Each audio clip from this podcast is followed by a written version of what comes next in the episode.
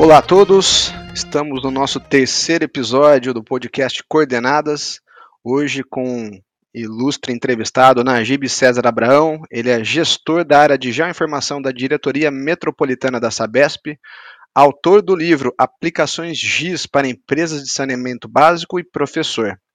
Bom, a Sabesp, para quem não conhece, é uma empresa anônima de economia mista fundada em 1973 e atualmente é responsável pelo fornecimento de água, coleta e tratamento de esgoto de 375 municípios no estado de São Paulo. E ela é responsável por cerca de 30% do investimento em saneamento básico feito aqui no Brasil. É, o que faz dela uma referência no uso dos sistemas de informações geográficas. Bom, Najib, é, seja muito bem-vindo. Eu estou aqui com o Lúcio Graça, aqui meu colega da imagem, e, e gostaria de começar é, fazendo uma, uma primeira pergunta, né, Najib? Se nós podemos dizer que a sua proximidade com o GIS e com os mapas, né, ela, ela, ela é de longa data, né? Quando que ela começou? Né? Conta um pouquinho aí dessa coincidência do destino Olá, Felipe, Lúcio, tudo bem com vocês? Primeiramente, obrigado pelo convite, né? Esperamos aí que vocês gostem do, do bate-papo.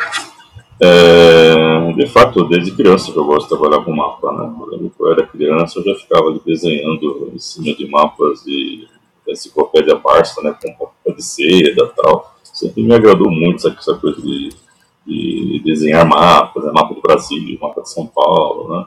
mapas de ruas, né? Sempre, sempre, gostei muito disso, foi uma coisa de infância.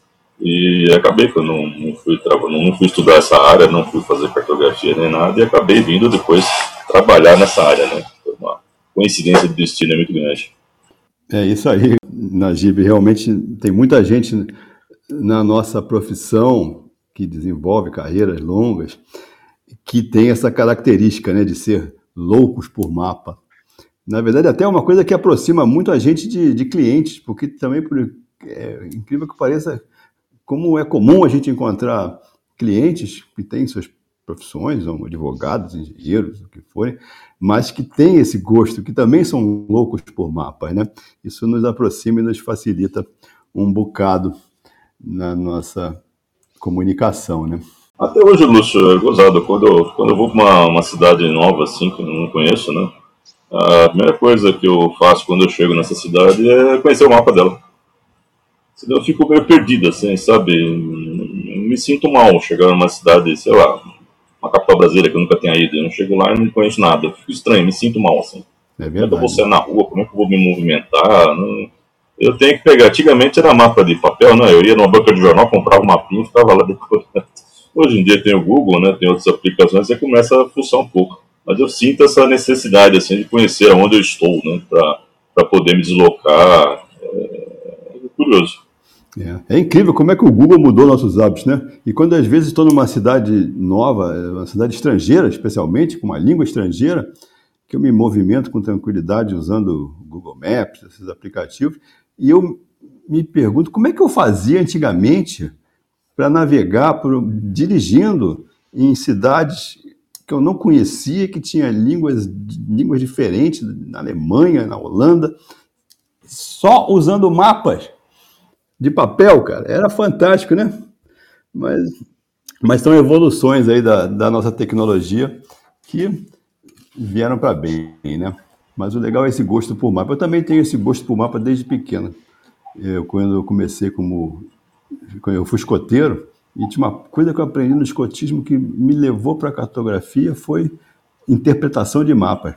Desde pequenininho a gente sabia fazer um estudo de declividade, qual seria o caminho melhor para transitar numa, numa área montanhosa.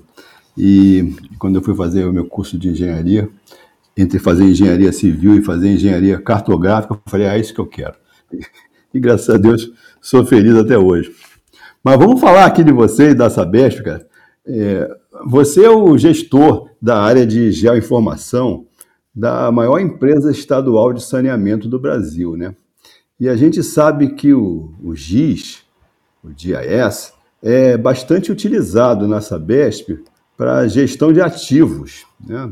gestão dos ativos da rede, principalmente. Como, como você vê o futuro dessa área de gestão de ativos nas utilities? A gestão de ativos, ela nasce nas utilities, né? vamos falar aí de 10, 20 anos atrás, com o início da implantação do juiz, é, mas como uma ferramenta para apoio ao cadastro técnico. Né? Tem essa visão muito de que, de que a empresa tinha que ter o seu repositório de cadastro único, né? não podia mais conviver com plantas, tudo isso tinha que estar no GIS, né? para chegar uma base única, as edições serem realizadas tudo na mesma base e tal. Então, esse foi o início da coisa. É, mas agora está entrando aí no saneamento, a Beth já está no último ano, né, avançou bastante nesse sentido, para começar a fazer uma gestão de ativos mais efetiva, né? Você gerir todo o ciclo de vida do ativo, né? Desde a fase projeto, passando por construção, até, até a imobilização dele, como o comissionamento, descomissionamento lá na frente.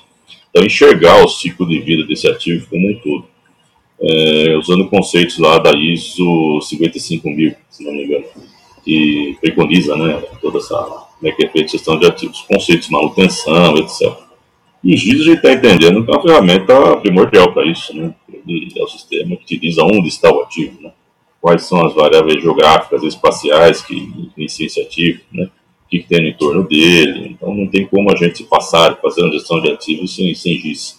Naturalmente passando pelo BIM, né? Hoje em dia, que é outra tecnologia que se associa muito com o GIS, tudo aquilo que, o, que a gente aprendeu no GIS, nos 20 anos atrás, o BIM está aprendendo agora, né?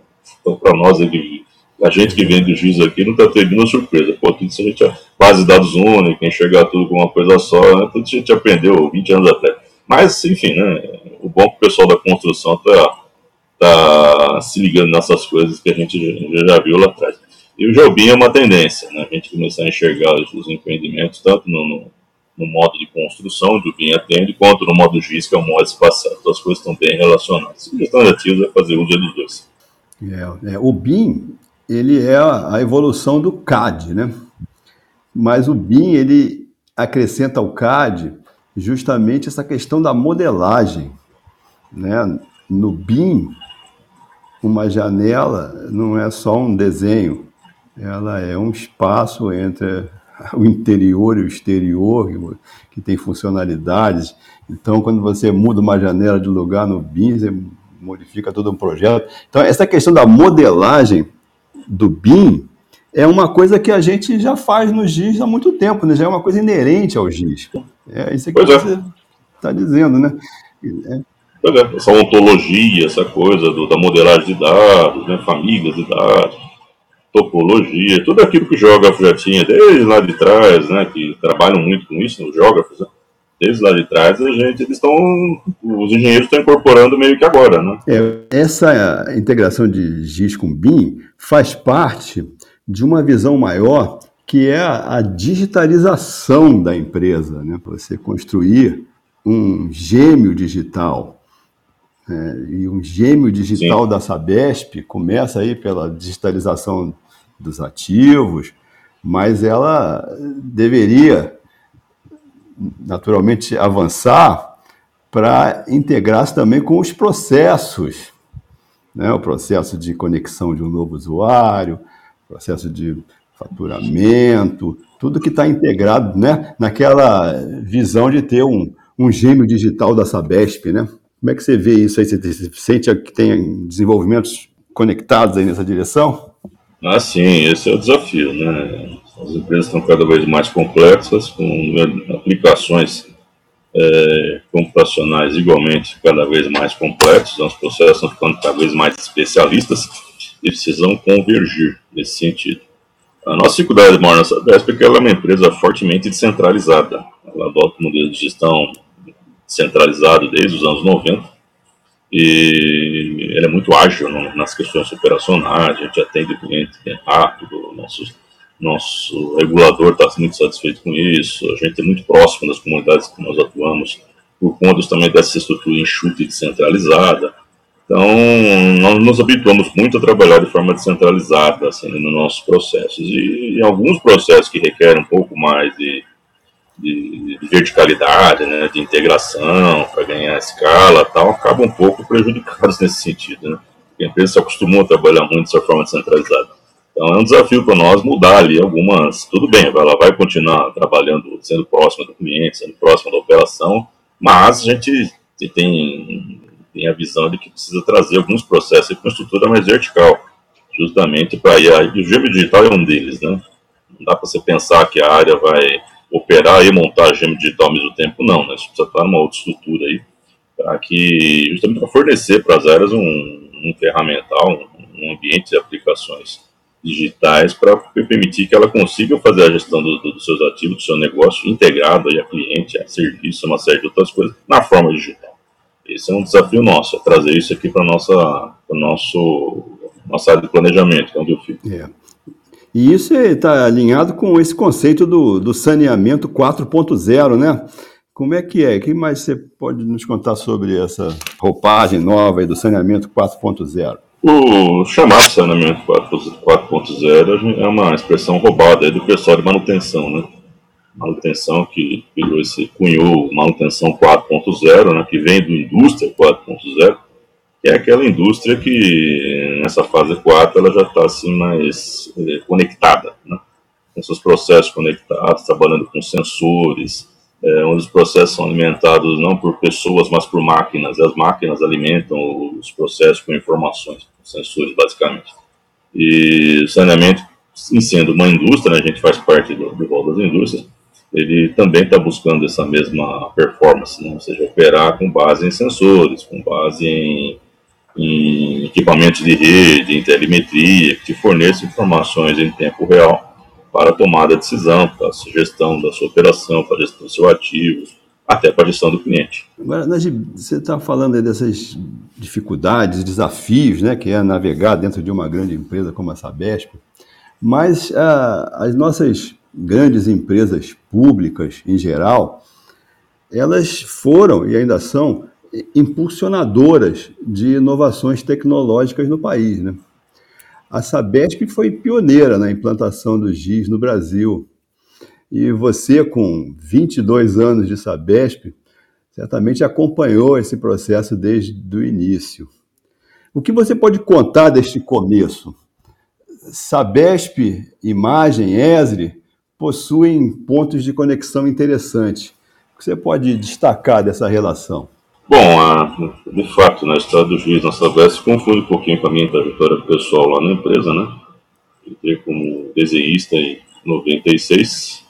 É, são, na verdade, 26 anos, viu, Lúcio? Né? É? LinkedIn coloca esses 22 é, lá, não sei porquê, mas são 26, é um pouquinho mais já. Você tá ruim de conta esse LinkedIn, como é que pode?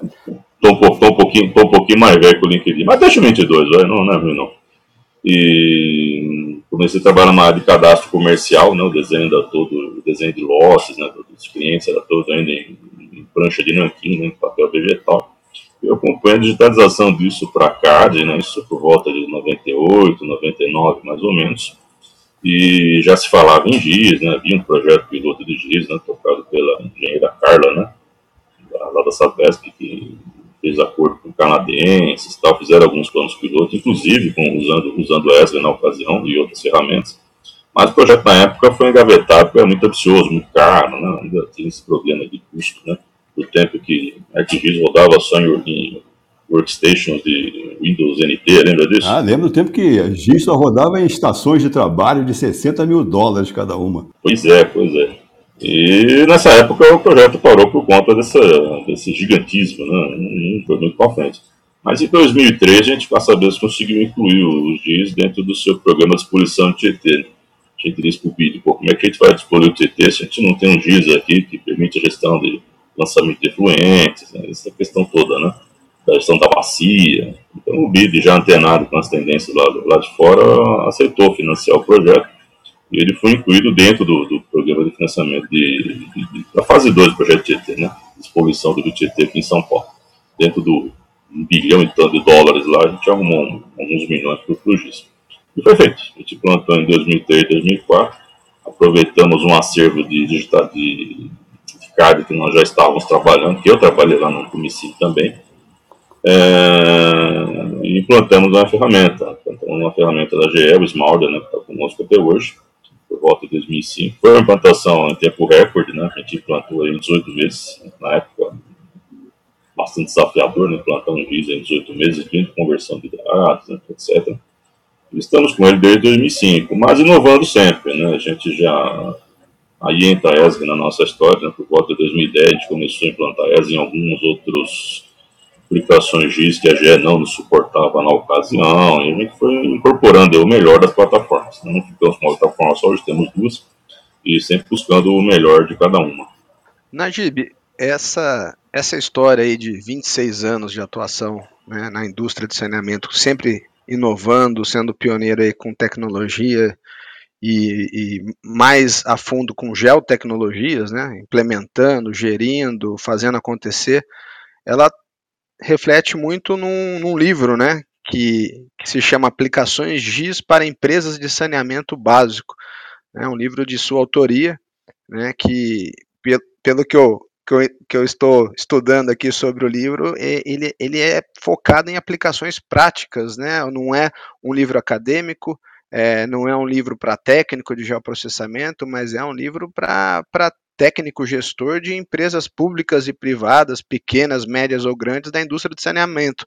Conta um pouquinho para a gente aí é, o que te motivou a escrever, né? Como foi o processo aí de repercussão desse livro aí no mercado? Felipe, esse livro é aquele é um livro que eu gostaria de ter tido quando eu comecei eu comecei nessa área, eu queria bibliografia nesse sentido, para aprender um pouquinho, né, o que, a gente tinha que fazer, eu não encontrei, né, não tinha nada publicado no Brasil quase, né, um outro trabalho, coisa do tipo, coisa era bem incipiente. Então, muito que a gente foi implantando aqui foi meio que na base do, do empirismo, né, na tentativa e erro, acertamos várias coisas, erramos várias outras, mas, assim como todo mundo, né, não foi prerrogativa só minha, não. Mas passados alguns anos, né, por volta de 2017, mais ou menos, comecei a sentir essa necessidade, né? Tipo, pô, mas já tem material aí para a gente contar um pouquinho, né, para as outras empresas, né? A gente sempre recebeu muita visita de muito benchmark de saneamento do Brasil todo, a nossa BESP. A gente sempre notava o pessoal com dúvidas muito parecidas com aquelas que a gente tinha lá no começo, né? Então, pô, por que, que a gente não, não, conta um pouco da experiência, né, do, que, que, é, do, do que, que a gente entende que o GIS deve servir para o saneamento básico, né? Aliado a isso, o saneamento básico ele publica muito pouco, né? infelizmente muito do que o saneamento faz bastante, mas ele publica pouco. Assim, não, não, tem uma tradição muito grande de, de criar publicações, é, tanto acadêmicas quanto não acadêmicas nesse sentido. E falei, pô, é uma oportunidade, é um assunto que não tem nada escrito, e alguém, alguém precisa escrever um primeiro livro, né? E topei o desafio, né? E foi muito gostoso, muito gratificante, né? Escrever livro é uma experiência única, te obriga a organizar ideias, te obriga a pesquisar bastante, ver o que, já tem de publicado, fazer uma pesquisa ampla. Serve para você não emburrecer, né? Que nas empresas você acaba ficando, às vezes, você se perde em tanta coisa burocrática. Né? Essa mesma empresa é muito grande, tem bastante coisa, nem sempre a gente consegue se dedicar à parte técnica como gostaria. Então, se você acaba se afundando muito nesse dia a dia e corporativo, você fica, fica ficando meio burro, às vezes, tecnicamente falando. Então, o livro serve para você, nas horas vagas, é, aprender um pouquinho mais, voltar um pouco a parte técnica, se manter atualizado. Então, para mim, foi muito bom nesse sentido. E o feedback recebido dos leitores foi muito bom. Né? Gente, eu gostei muito no LinkedIn, muita gente que eu nem conheço. Né? É, dos amigos a gente desconfia quando elogia, né? Amigo é amigo, né? não dá para confiar em opinião de amigo. Mas muita muita gente que eu não conheço lá no, no mercado de empresas estaduais ou municipais comprou o livro e postou ali resenhas muito interessantes, né, do, do, que, do que gostaram. Eu fiquei, muito contente com a repercussão. Já vendi aí mais ou menos uns 300 exemplares desse livro, que para livro técnico é considerável, né? Não uma coisa assim tão, tão fácil. Teve uma boa aceitação, estou gostando muito, foi uma experiência valiosa. E espero que em, desperte em outros autores aí, outros trabalhos nesse sentido. Estou né? curioso para ver, de repente alguém pega meu livro e resolve melhorar, fazer uma coisa bem melhor do que eu fiz, né? tomara que isso aconteça. É, é legal. Bacana, Najib. O bom é que dá sempre para atualizar, né? Você Sim. é um cara que está antenado ali com o que há de mais novo. A gente se encontra bastante, inclusive, nas Users Conference, né, nos encontros de usuários globais ali da Esri. E ali é um show de novidade de, de geotecnologia, né, do ArcGIS, de IoT, gêmeos digitais, captura da realidade, é, e inteligência artificial. e, e, e, sempre tem uma aplicação é, conectada ali às utilities, né, em saneamento também, que é um heavy user da indústria de, de GIS. O é, que, que você vislumbra aí de, de, de, novidades, de que pode ser implementado no saneamento aqui no Brasil? E quando a gente fala de inovação em saneamento aqui no Brasil, eu penso a primeira pessoa é você, Najib. Então, gostaria de saber é, qual a sua opinião aí do, do nosso futuro de avanço tecnológico aí com, com os, os sistemas de, de GIS aí que nós conhecemos. Uh, obrigado pelas palavras, Felipe, né? Mas a gente faz o possível, né? A empresa do tamanho da Sabesp tem a obrigação aí de, ser, de conduzir esse, essas transformações no setor de saneamento do Brasil, pelo seu próprio tamanho, né? Pela capacidade de investimento, pela penetração no mercado, então, eu diria que isso é mais do que um mérito, é uma obrigação nossa. Né? Nós temos essa obrigação com o setor, de produzir conhecimento para o setor. Porque o desafio do saneamento é de toda a sociedade. Né? Aí o marco legal. O Brasil não pode mais conviver ainda com as taxas de, de saneamento que possui hoje. É, a sociedade acordou para essa realidade, né? Foi um tema, aí, pela primeira vez, foi um tema relevante nas campanhas eleitorais eu não, não, me lembro de outras campanhas eleitorais onde saneamento foi citado. Nesse aqui foi citado, né, o assunto foi pauta aí de debate, está sendo, né, por conta da, do governo. É muito bom isso, o assunto veio para a pauta da sociedade, que bom.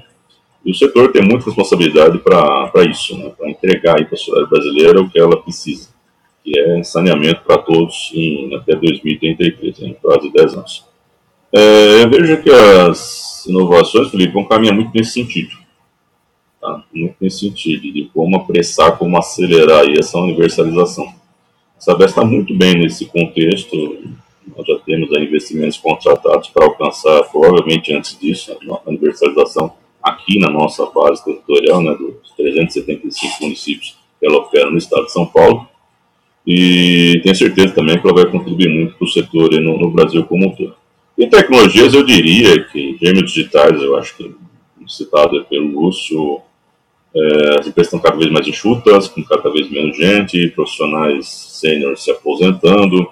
E como é que você faz esse repasse do conhecimento? Né? Ainda mais na empresa estatal como a Sabesp, cuja contratação é por concurso público, a gente tem um pouco mais de dificuldade de fazer esse turnover.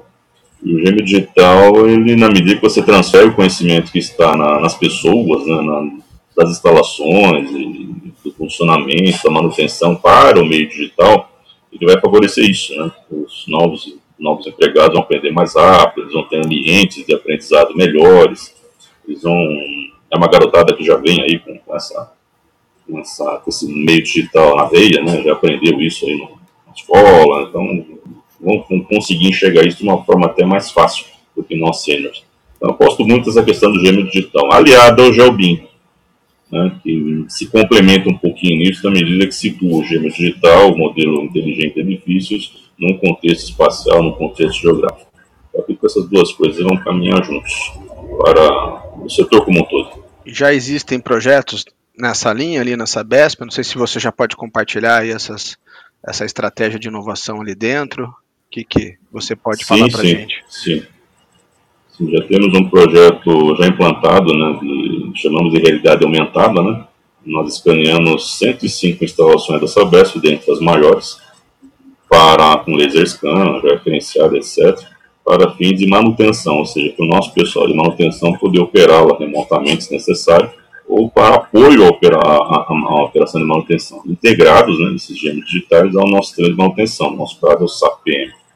A partir do campo, operário consegue enxergar ali o modelo digital da estação, consegue individualizar ali os, os equipamentos, os painéis, consegue acessar o SAP do campo, consegue acessar a documentação associada, né? É, catálogo, ma, é, mapas de bombas, painéis, unifilar, diagramas, né? todo manuais, tudo aquilo que ele tem de documentação daquele ativo, ele consegue acessar ali no, no campo, utilizando um tablet, enxergando a realidade realidade aumentada, né? você enxerga a realidade e é aumentada com informações de, de contexto espacial. Né? Tem sido um sucesso, o pessoal tem, tem gostado bastante. É, nessa linha da modelagem, né, a, a modelagem da rede ela é fundamental. Né? Aí falando de tecnologia, você deve estar ligado na, nos avanços aí da ESG na linha do Utilities Network, né, que é um, uma modelagem avançada aí de redes de, de utilities e telecom, em maneira geral, né? Está tá acompanhando isso, Najib?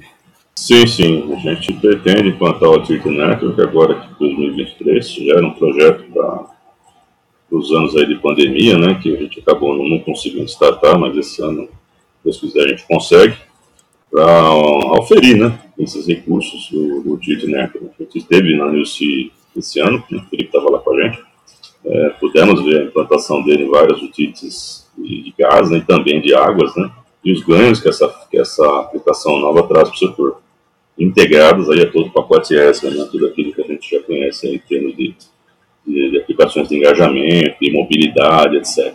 Então, enxergamos aí uma, vislumbramos aí uma, uma com ótimas possibilidades dentro dessa dessa. Maravilha. Bem, vamos falar aqui de um assunto interessante, né? Quando a gente fala de saneamento, naturalmente estamos falando de sustentabilidade, né? Porque a água e o esgoto estão intimamente ligados ao social e ao meio ambiente. Para você, ESG é uma novidade ou, é, ou já é trabalhado na Sabesp há muito tempo, muito antes dessa moda pegar? É novidade só a expressão, né? Porque o conceito nós já temos, o saneamento já tem isso aí desde que o saneamento existe. O saneamento ele já é ESG de nascença, né? ele já é ESG desde que ele foi concebido, né? Você pegar ali Saturnino de Brito, né, quando implantou os canais lá em Santos, né, já tinha todo esse conceito, né, de, de criar um ambiente saneado para o ser humano, né, deixar o ambiente, o ser humano um ambiente livre de insetos, livre de dejetos, com água limpa, né, é, vem, vem, daquela visão higienista do começo do século XX, é verdade. Mas lá já, lá já tinha esse conceito, né, de, de o ambiente tinha que ser saneado e sustentável, né, você não agredir o meio ambiente, tratar as águas, as águas residuárias. E lá para cá, o que o, o que o, setor de saneamento tem feito é isso daí, né, com novas ferramentas, com novas demandas, sociedade, etc. Mas para nós também é novidade, né, se tem um setor que é ESG 100%, somos nós, né até brinco, gente, não tem, tem muito sentido saber falar de ESG, porque ESG é nós, né? não estamos falando de nós mesmos, não é uma coisa para ser feita a mais, não, já é o, já é o que a gente faz, né? Quem tem que correr atrás disso são outros setores aí que, que poluem, que, né, que fazem o que fazem, mas no nosso setor não, se a gente fizer o que a gente, tudo aquilo que a gente sempre fez, a gente está fazendo, já estamos fazendo nossa parte, né? Não é uma novidade, não. É isso aí, pô. É, porque realmente, é, quando a gente fala de ética, não, é só o meio ambiente, a gente, quando fala de água, está muito ligado na captação e na própria preservação dos mananciais. Mas o lado social, né, que é essa inclusão social de levar água e esgoto, essa universalização social, é um papel fundamental e, e dos mais louváveis aí para uma empresa de saneamento. Né? Mas, assim, me que iniciativas e inovações que a Sabesp promove em termos de reaproveitamento de água e de esgoto e até mesmo geração de energia alternativa que você pode destacar? A Sabesp tem o maior projeto de água de reuso do Brasil, né, que é o Aquapolo, lá em, em, que fica dentro da nossa estação de tratamento de esgoto do ABC. Nós fornecemos um metro cúbico por segundo de água de reuso para o polo petroquímico de, de Mauá para várias empresas do polo petroquímico, em parceria antigamente com a PRK, hoje com a GS Anima, né? Uh, maior projeto de água de uso do Brasil até hoje, não, não foi superado. Uh, temos plantas de água de reuso também que fornecem água de reuso para outras instalações industriais. Temos agora um projeto para geração de energia a partir de placas fotovoltaicas em empresas. Temos um projeto para aproveitamento de uma pequena central elétrica na nossa Itaguaraú, que também está em andamento. Temos agora um projeto para geração de, de, energia através do metano da estação de tratamento de esgotos de, de. Então, são vários pequenos projetos, pequenos eu digo no sentido de volume de investimento, não perto do que a gente, do que a gente na, já investe no setor, mas muito relevantes no sentido de, de, de propiciar esse, esse aproveitamento do, do chamado resíduo do saneamento. Né? O saneamento o é, não é só uma questão de ESG, mas tem uma questão de sustentabilidade econômica, Lúcio. É, saneamento precisa ser sustentável economicamente, então não precisa ir buscar receitas. Uma boa parte da nossa população não tem condição de arcar com os custos de implantação do sistema de saneamento, com os custos tradicionais. Eles ficam reféns da tarifa, da tarifa social, etc. Então, de saneamento tem que sempre buscar sustentabilidade econômica. Uma das formas que a gente tem enxergar nisso é o aproveitamento energético, né? As quedas de água produzem energia, o metano produz energia, né? Nossas grandes áreas podem ser áreas para receber energia do sol. Então, vários projetos ainda têm sido, estão sendo gestados, né? nessa direção, para possibilitar esse aproveitamento energético. Lembrando que o saneamento é, historicamente, no caso da Sabesp principalmente, um grande consumidor de energia. Sabesp é sozinha o maior cliente privado, de, privado né? público-privado, de, de, energia do Estado de São Paulo. Nenhuma outra, nenhuma, outro, nenhuma outra empresa consome tanta energia quanto a Sabesp. Somos um grande, é, um grande consumidor de energia nos nossos processos. E se a gente puder compensar boa parte desse consumo com geração própria, também vai ser muito interessante. É, imagino também que vocês são grandes consumidores de, de telecom, né? Como é que se faz essa integração desses sensores digitais agora, do, implantando é, na linha do, do, da, das medições automáticas, que inclusive tem grandes ganhos de custo também, né? Para não ter mais que mandar o, o técnico fazer as medições no local. Como é que é essa questão da, da integração digital de toda essa infraestrutura? A tecnologia tem nos favorecido bastante, né, chamada IoT, né, Internet of Things. Né? Os sensores ficaram mais baratos, o pacote de dados ficou mais barato, né? então, tudo que antes era algo difícil de ser implantado pelo custo, hoje, de uns anos para cá, ele barateou bastante. É, dito isso, a Sabesp plantou a coisa de uns três anos atrás, pouco antes da pandemia, um projeto chamado de IoT, né, é, de medição individualizada de clientes. Nós implantamos medidores inteligentes em 100 mil clientes da Geometropolitana. Hoje já temos um pouco mais, um perto de 150 mil, né, expandiu para Santo André e alguns municípios do interior. É, o que nós estamos falando? Estamos falando de, de, drones com uma ultrassônicos, que tem uma tecnologia superior, e possuem um, sensor né, de IoT que envia dados de consumo a cada hora para uma central. Um, que a Sabesp recebe o dado e também o cliente recebe esse dado. Né? O cliente consegue, através do celular, monitorar o seu próprio consumo. Então, se você é síndico num condomínio e você tem esse dispositivo instalado, você pode ver lá se teve um vazamento, se o consumo aumentou demais, o que pode estar acontecendo. Então, até o cliente foi uma ferramenta interessante. E para nós, além da óbvia redução de custos, né, que você não tem mais, não precisa mais de um operador ir a campo né, todos os meses para fazer vistoria, você fica com uma qualidade de leitura muito mais assertiva, né, é uma leitura que não tem erro, né, não, tem, não tem como dar errado, né, é digital, né, não é digitada, né. É, permite um acompanhamento melhor da nossa parte do, desse cliente, né, como é está o consumo dele, se ele está aumentando, se ele está baixando o consumo, previne irregularidades, né, e também ajuda a fazer uma gestão do, do não, não só comercial, mas na, na questão operacional, né. Não é, ainda não estamos fazendo, mas esses sensores podem ser utilizados também para medir pressões.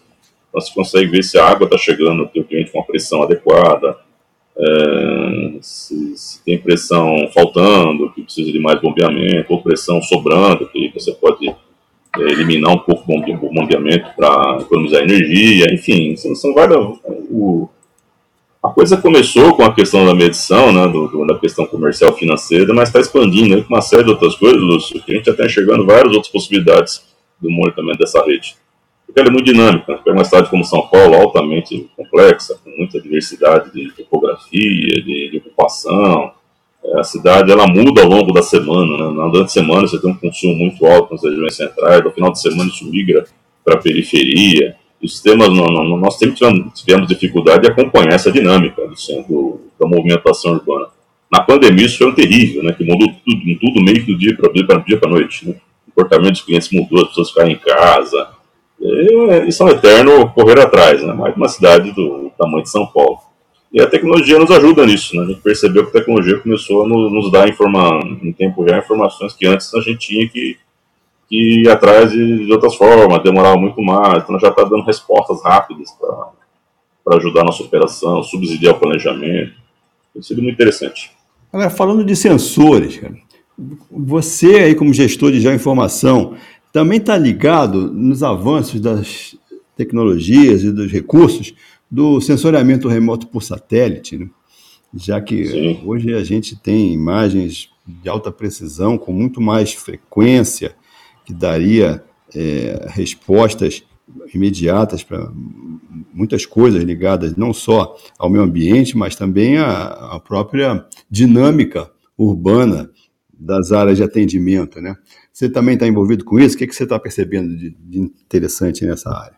Assim, assim, sem dúvida. Uh, você mesmo citou, né, o sensoramento está avançando cada vez mais, cada vez mais tem satélites em órbita, o número de, de players desse mercado só aumenta, né? temos aí hoje pelo menos quatro grandes players globais né, fornecendo imagens por streaming, né? enfim, isso deixou de ser um problema. Os custos baixaram tremendamente, né? se torna acessível até aí para clientes de menor poder aquisitivo, né? empresas. E as possibilidades também têm sido muitas. No nosso caso, Lúcio, ele tem sendo ajudado justamente para tentar entender essa dinâmica urbana. São Paulo é uma cidade bastante. São Paulo está falando de região metropolitana, né? também Baixada Santista, etc. É, são regiões de uma mobilidade muito grande, né? onde antes você tinha um terreno, do dia para noite aparece um empreendimento novo, aparece uma comunidade. E o poder público ainda não consegue dar uma resposta satisfatória nesse sentido. Só o poder público ainda é refém dessas da, dessa falta de mapeamento. Né? Ah, já visto o censo, né, que atrasou. Tô, estamos trabalhando ainda com dados de 2010, né, estamos em 2022. Né? Preciso contar essa história do censo, todo mundo conhece. Mas, olha aí, a gente está olhando, a gente vê algum público trabalhar com dados no retrovisor, no retrovisor 2010. Né? Olha, o que era o Brasil em 2010, né? o que é hoje, né? com pandemia no meio, etc. Então, mudou muita coisa. E o, é o censuramento nos tem ajudado nesse sentido, né? tentar enxergar né, com, com aquisição de imagens periódicas, é, onde que está acontecendo esse, esse êxodo urbano, que região que está crescendo mais, que região que está tá crescendo menos, onde está tendo é, empreendimentos imobiliários de maior porte, etc. Por quê? Porque o nosso, é onde está o nosso mercado, onde está o nosso déficit, né?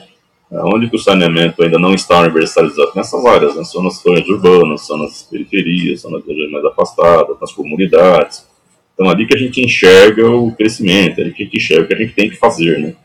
Se a gente ficar refém de dado oficial, não dá certo. Né? Nós, nós, vamos estar sempre, sempre atendendo. Não, não é bem assim. O dado oficial está muito defasado.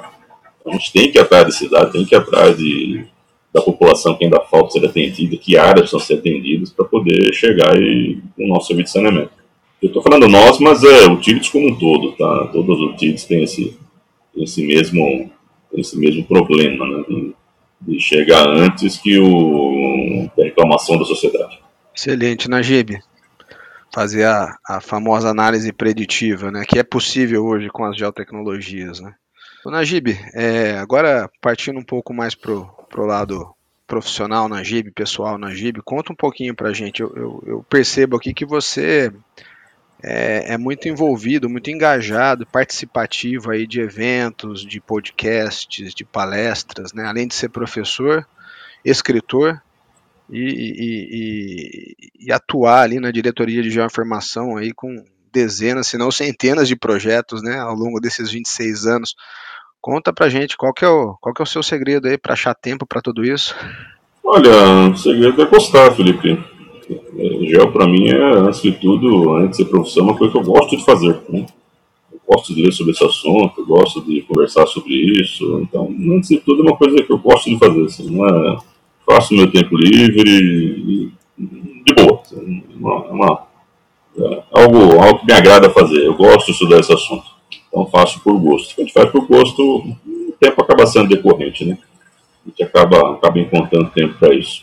E uma coisa chama muito a outra. Quantas vezes um, numa aula ou num evento que não era nem na Sabesp, a gente tem um insight com, com uma ideia para aplicar lá na Sabesp. Quantas vezes isso aconteceu? Quantas vezes uma coisa acabou ajudando a outra, né?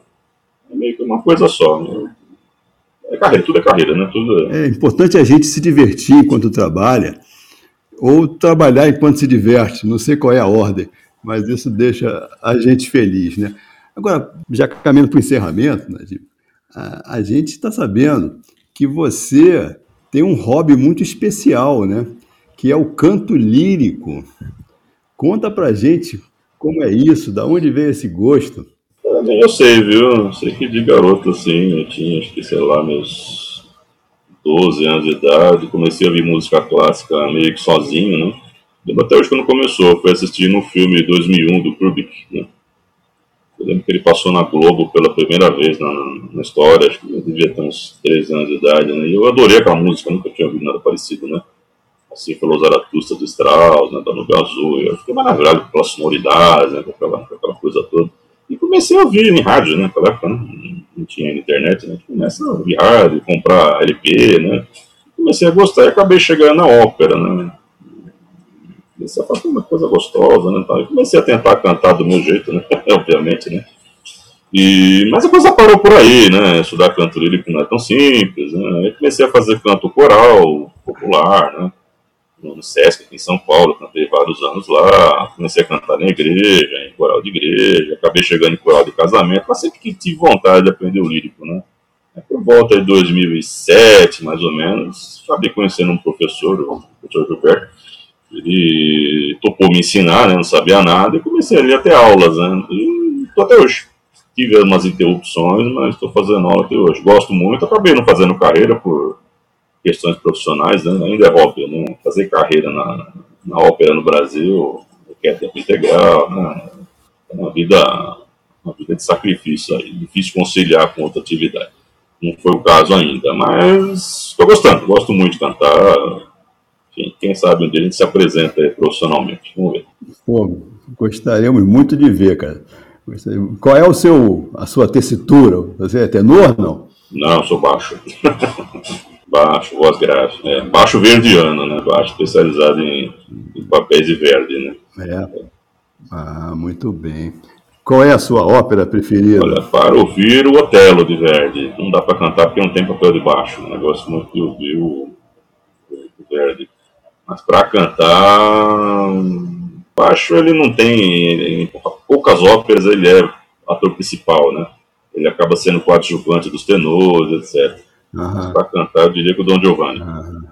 Dom Giovanni, Dom Giovanni né? o comendador, né? É, tem o papel do comendador, que é um de baixo mais tessitura mais profunda.